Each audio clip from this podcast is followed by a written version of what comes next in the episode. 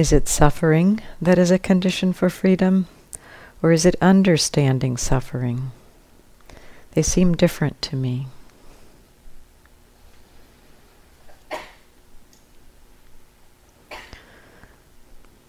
As I said, um, I think both yesterday and this morning, that it is n- absolutely necessary for wisdom and right view to meet suffering in order for it to head in the direction of freedom. The, the place in the chain suffering is in both dependent origination, where suffering leads back on itself. Suffering leads to ignorance and it cycles back on itself. And also the understanding that suffering can lead to faith and head towards freedom. And the conditions there are the suffering mixed with wisdom, mixed with some hearing of a teaching, hearing right view, hearing a teaching that basically says, yes, it is possible to be free from suffering. Here's a direction. And yet, understanding suffering is not possible without suffering. This reminded me of a, of a, of a thing, something that Joseph Goldstein sometimes said. We want to understand suffering. We want to have insight into suffering without experiencing suffering. And this is not possible. And so, while the condition of wisdom is crucially important, the suffering is also crucially important. And that suffering, the same suffering, can lead either to ignorance and back into that cycle, or be the condition that propels us to freedom. I think sometimes some of us actually find the path when a certain level of suffering comes to us. That was definitely the way it was for me. I I felt like I had tried everything I could. I, I knew everything I knew to be happy, and more and more misery in my life. And at some point, somebody sent me that book, a book. And, and basically said, There's a way. I said, Okay, I don't get it, but I'll give it a try. And so it was the suffering that led me to that search. I don't think I would have stepped onto this path without that suffering. And so, in a very real way, suffering itself is a supporting condition for freedom.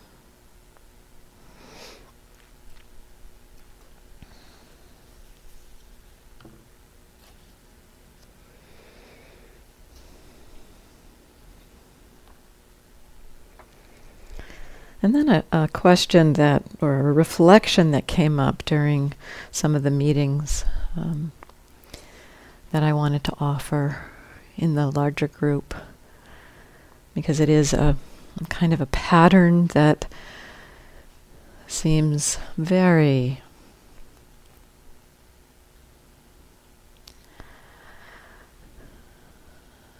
well at least it's very nameable. It's something that happens for a lot of people in practice especially after a period of time of some kind of a deepening of practice, a period of, of insight and release and understanding.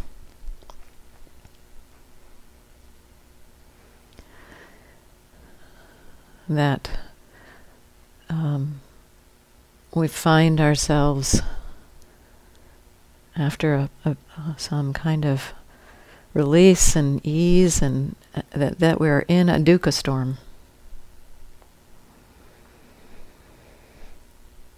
And this pattern was so is so um, common that one teacher, Michele McDonald, and gave it a name. The purity purification cycle that we experience release, we experience some measure of openness and the heart um, just holding and being with things as they are. It just it's I just feel so so clear and so natural. And then we end up with a a kind of a, a hindrance attack that seems even more intense sometimes. Sometimes it seems even more intense than than than before. And this uh, this kind of cycle, um, the, the the release and the opening and the the ease, that's the purity. We're touching into the the mind that is released to some extent, at least to some extent, from greed, aversion, and delusion. It's beautiful. Beautiful states. Mind of ease, calm, peace, joy, delight. And as I pointed to yesterday, really, really useful to be mindful there. Because that is a supportive condition for the strengthening of those qualities. Mindfulness of the wholesome condition, wholesome states, conditions they're coming more frequently, appearing more in our minds. And so that, that's the purity side. And the purification side is that sometimes as the heart is open and soft and released, it's like some parts of our struggles, things that have not had a a time or a, a they've not been really seen so clearly. It's almost as if they they're they're they're they're waiting for this opportunity. It's like finally there's some space for me.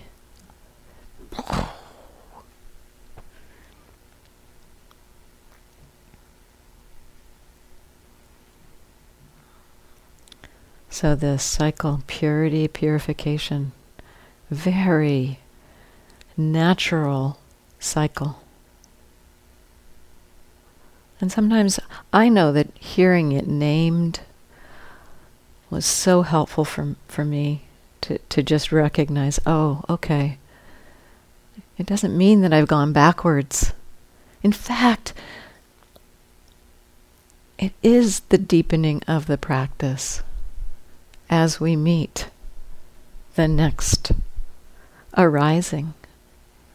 Actually, whether it's purity or purification, we meet that arising, and that is where our path is in that moment.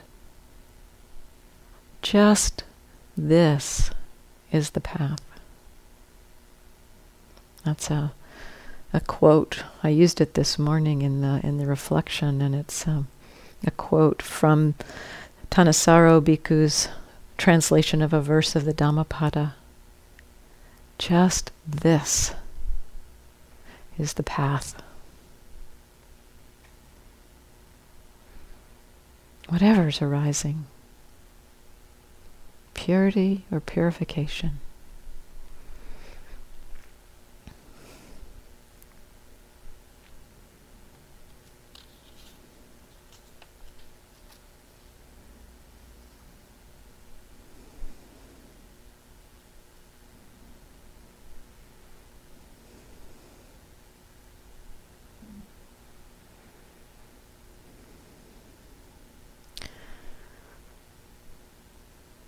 What is meant by nature? I've used that word a lot, and Sayadaw uses it a lot.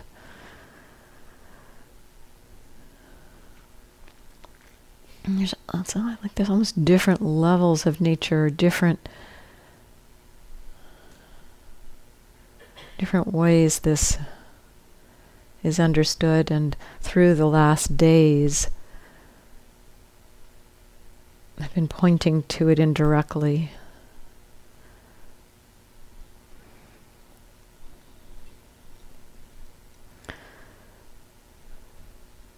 First level or first part of this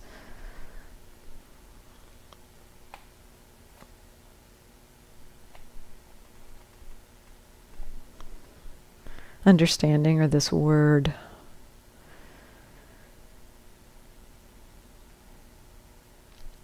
Is understanding the nature of our experience, it, the specific nature of our experience. We talked about one day, you know, the reflection about what is the nature of aversion what is the nature of love? What is the nature of wisdom? And so, and uh, um, and you know, what's the nature? What we can we can even be curious about what's the nature of of uh, our our sense processes. You know, nature. The nature of the nose is to smell.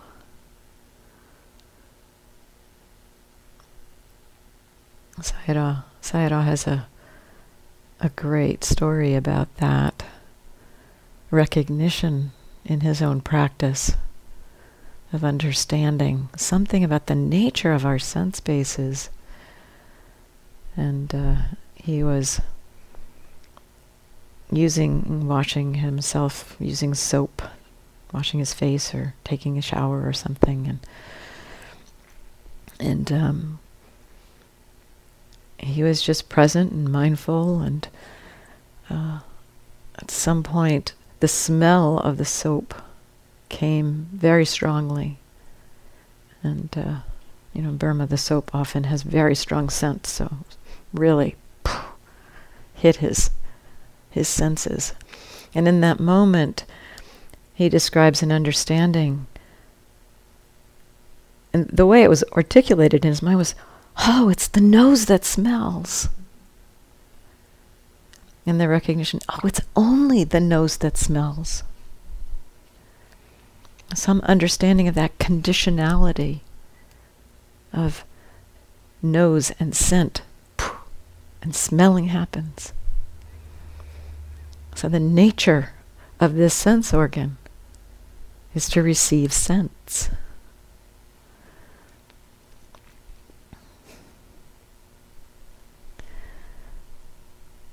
And he, uh, a little amusing part of this story, he went around for a little while, you know, talking to his family and his friends and saying, Do you know it's only the nose that smells? And of course, there's not the understanding in that for them. And so they thought he was a little nuts. His teacher said, you know, you don't need to say that to, you don't need to talk about that. you don't need to talk about that with people. and so we understand something of the specific nature of experience at times in our practice. Understanding the nature of aversion is to separate. The nature of greed is to be sticky. The nature of delusion to obscure. The nature of love to connect the nature of wisdom to release dukkha. We understand that to some extent in our as we as we begin investigating and being curious about our experience. And so that's one aspect. And and some of this has to do with understanding how our um, experience conditions each other. And so the you know, the, the nature of aversion to separate means that our our mind goes around almost looking for things to separate from when it's in a state of of aversion. So understanding something something of that nature we begin to recognize, oh, it's this nature that's making this process unfold. As Sayadaw says, we, we see it's just these, these states of mind doing their job. And so that's one aspect of, of nature. Another aspect is um, recognizing or beginning to open to the more um, the general nature of our experience. The nature of experience is impermanent, unreliable, not self. Any experience, doesn't matter what it is, what the experience is, has this nature.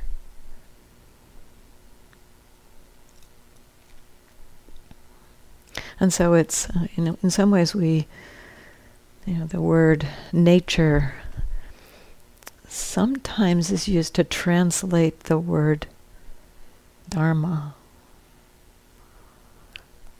In that chant I offered the other day, or the, the reflection of reflecting on uh, impermanence. I am of the nature to age.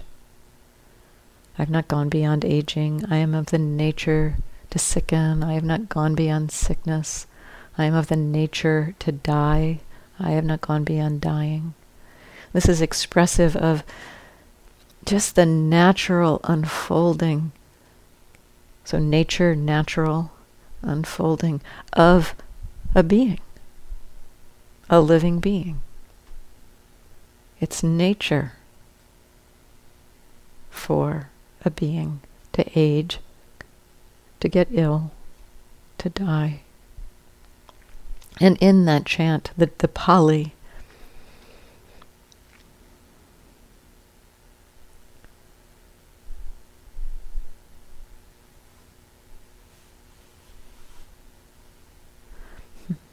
I'm trying. I was trying to recall the chant itself in Pali.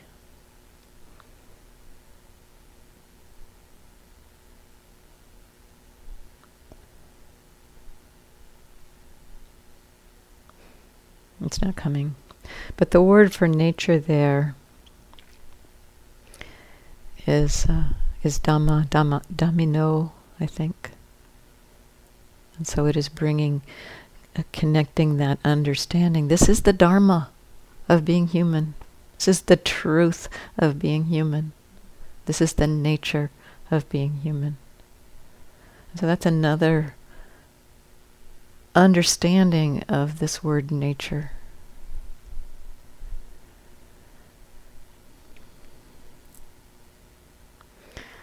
And then we also maybe related a little bit to the understanding our sense experience as nature. The nose smells, the eyes see, the ears hear, the mind thinks. This is the nature of our human organism. These processes go on. The five aggregates body, feeling, perception, mental formations, consciousness.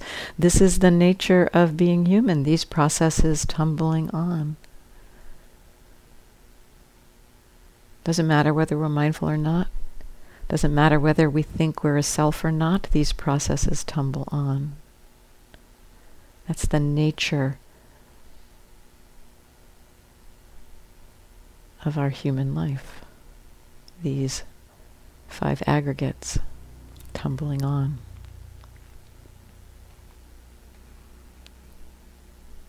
And opening to the nature of our experience. This is one way to, to think about what we're doing here. Sometimes I express it as we're opening to hum- the, the human experience. We could say we're opening to human nature.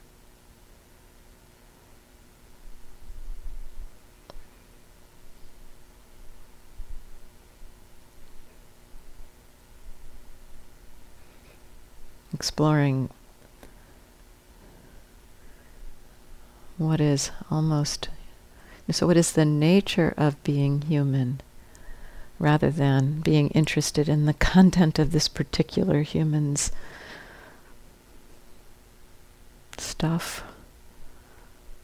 Interested in oh this is aversion this is the human experience of aversion human beings experience aversion and it's like this it's exploring the nature of aversion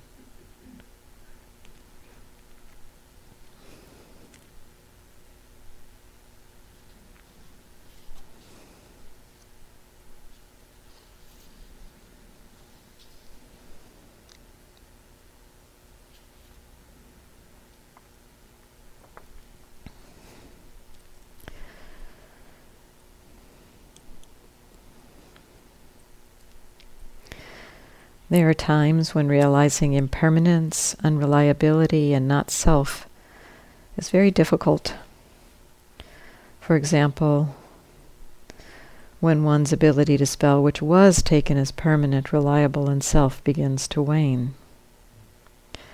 On the other hand, there are many, many times when remembering impermanence, unreliability, and not self is a comfort, as when dukkha arises from the forementioned difficulty. Comments?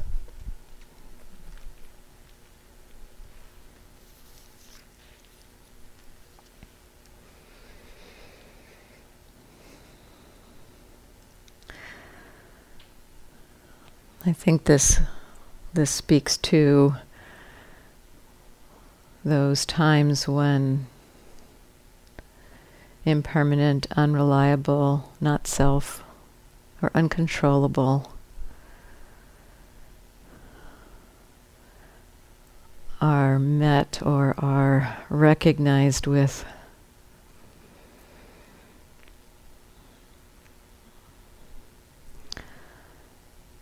oh, well, there's there's some some some sense of it shouldn't be this way.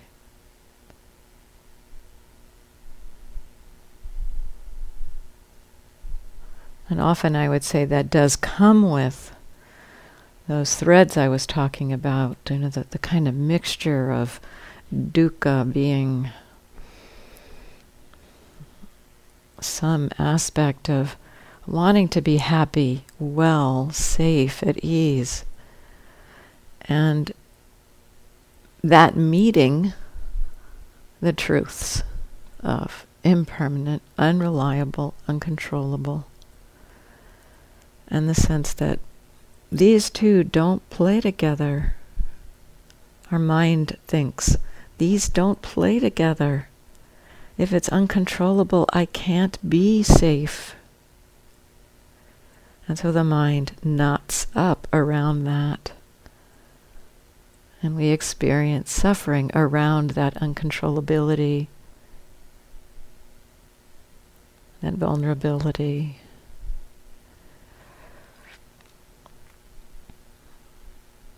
So it is a,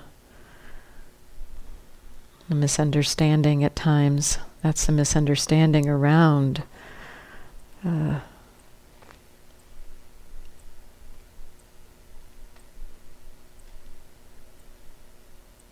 these two. Somehow a belief in there that either I should like be able to make myself happy and these shouldn't be the way these truths say they, that things are. Or if these truths are really the way things are, then I shouldn't want to be happy. I shouldn't have that wish.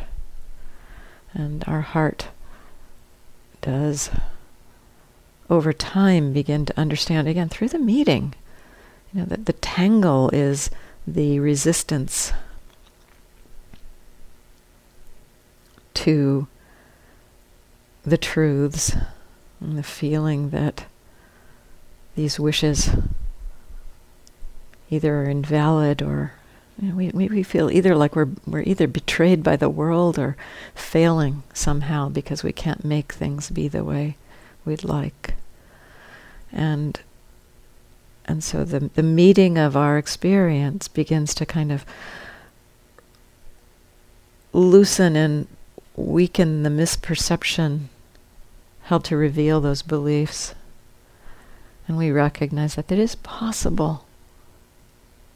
We see we see all the suffering that we that, that's kind of knotted up with these is allows us to begin to recognize both these wishes of love and understanding of nature, of truth.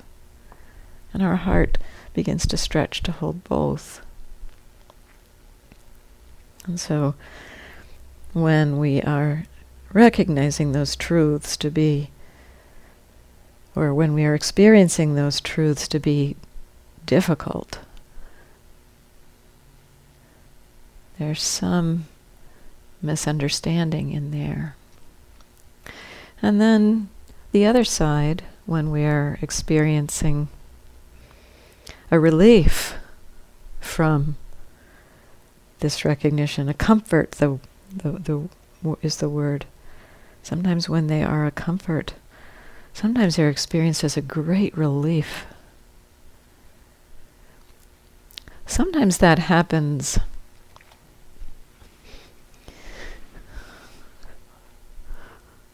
when we recognize that.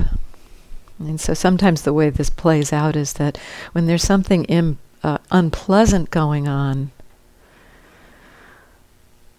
the impermanence of it can be a relief. You know, if we are averse to that unpleasantness, you know, that the recognition that it will go away can be happiness producing.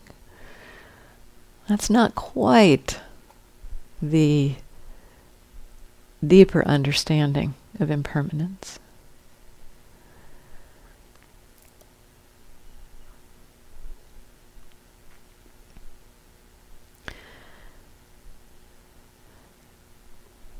And yet it can. So as we as we begin to recognize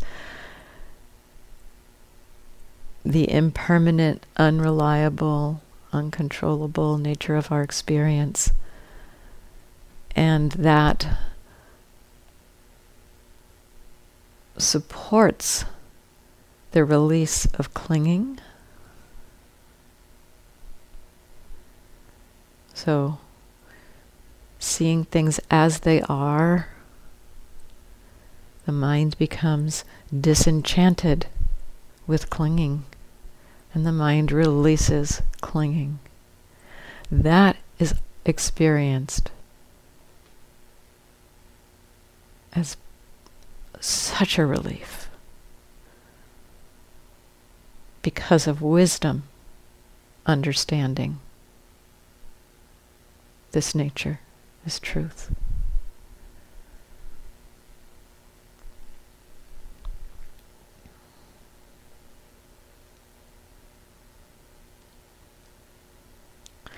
And I would say that um, there are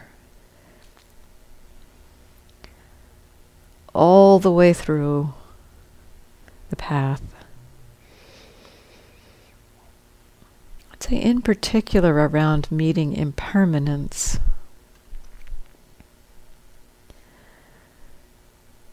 There are such deep, deep, deeper, deeper, deeper levels of clinging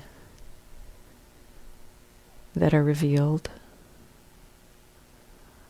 And so we may experience some kind of a release around certain levels of impermanence and and yet find at some point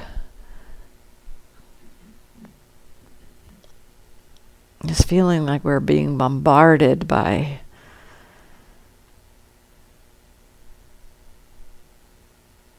sense experience incessant incessantly pounded by sense experience.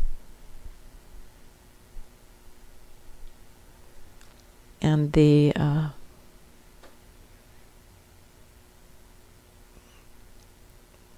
the mind basically says no i don't like that. It's overwhelming. It's oppressive.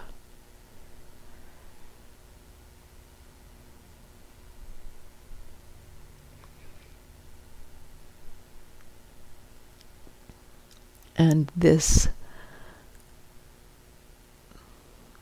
seeing of this relationship to impermanence, again, the suffering around the relationship to impermanence, this is the path.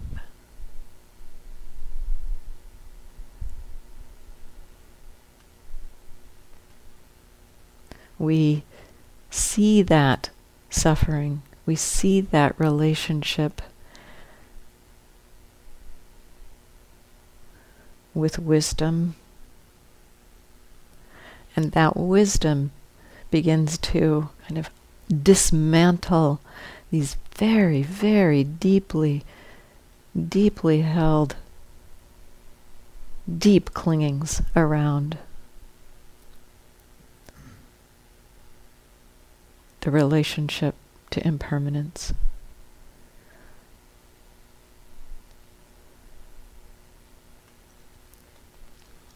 And so the the path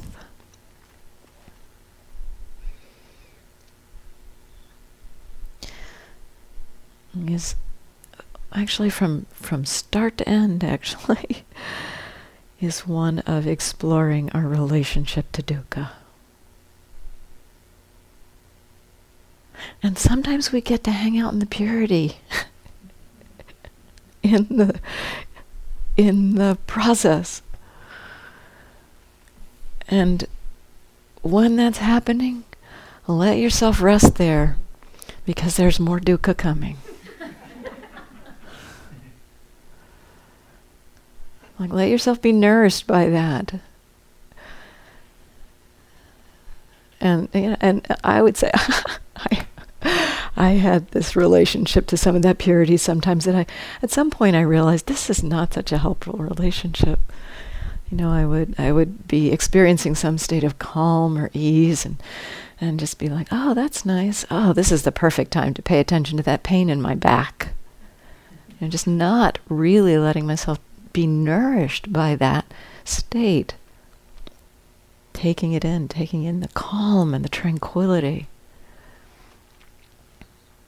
So let yourself be nourished by that as it happens and it's creating, it's supporting the conditions for the ability for the mind to meet a deeper level of dukkha.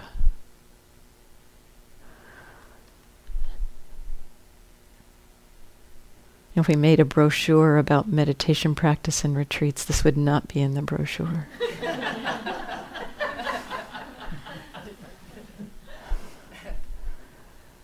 but it's the truth.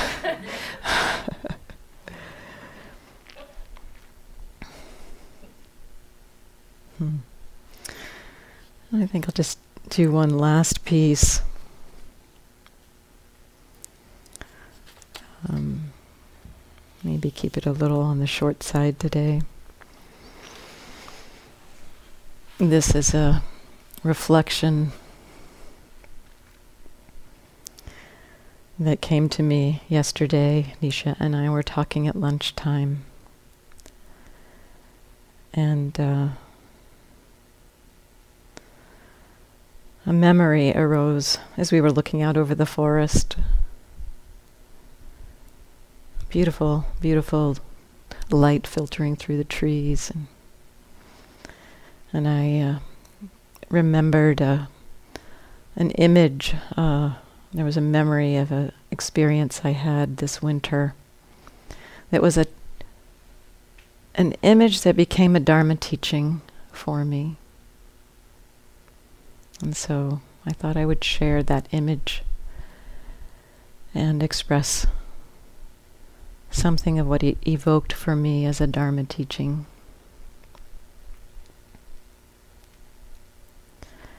To describe the image, I'm going to, it, it, it, it may take a little while to describe the image. So I was meditating up in Washington State, doing a self retreat in a little cabin at the top of a hill. And um, there was unusually for that area very cold weather and lots of snow. So we had something like eight or ten inches of snow in one night. And it was very, very cold. And it stayed very, very cold. No sun for about five days. And so this snow stayed pristine, powdery snow. It did not melt at all. Often on snow, you know, day after day, it gets warmed by the sun and there's a little layer of melt on the top and it gets a little crunchy. And this did not happen. It was just, you could blow the snow away. And then on the, I think that's the fifth day, the sun came out and um, began heating up the trees and and and the snow started falling from the trees in the woods. You know, I'd be taking a walk and I would just be this snowfall would just come down, and it's just like it was just like um, light, you know, very light, puffy, just this light snow falling. And then I began noticing that in the distance in the woods, you know, the, filtering of the sun through the trees, um, as the snow fell, the places where the sun was filtering through, the, the snow would just be illuminated, beautiful, glistening snow illuminated by the sun.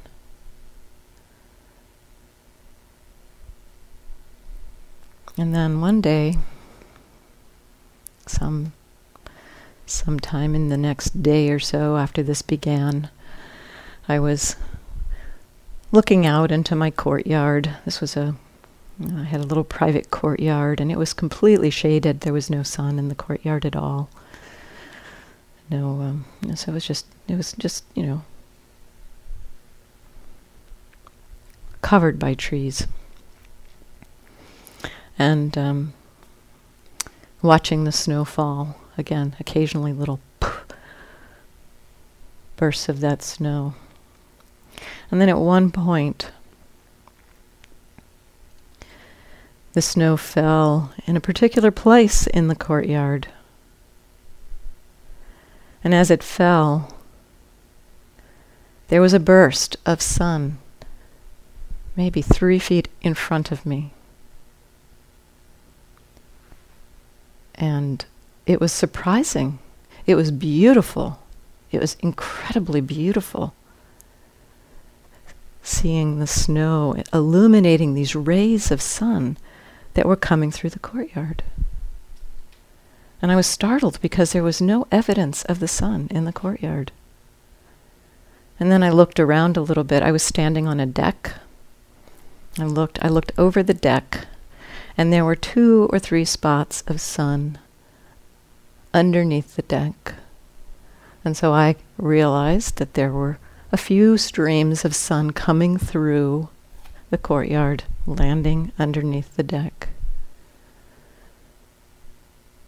And that the snowfall had illuminated the sun. Because when the snow finished falling, there was no evidence of the sun in the air in front of me. And so, this image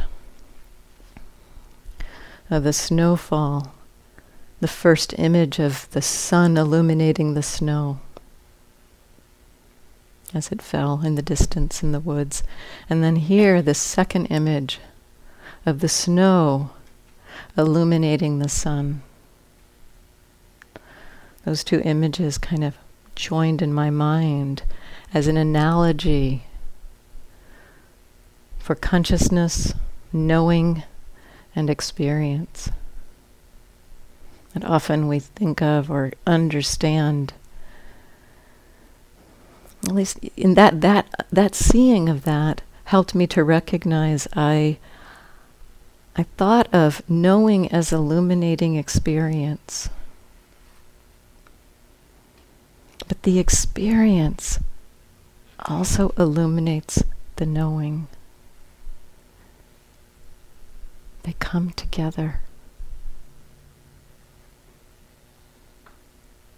And so we can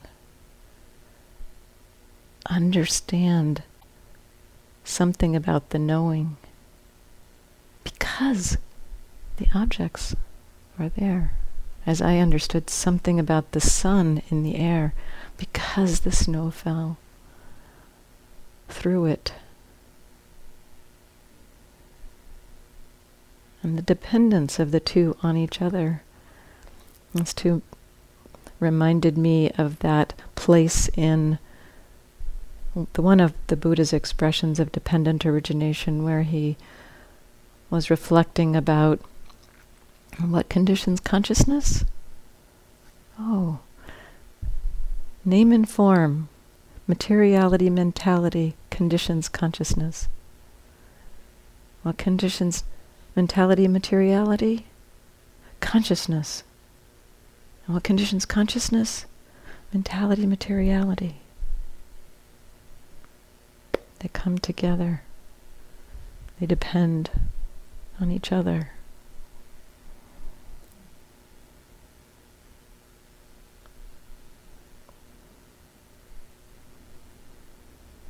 So let's sit together.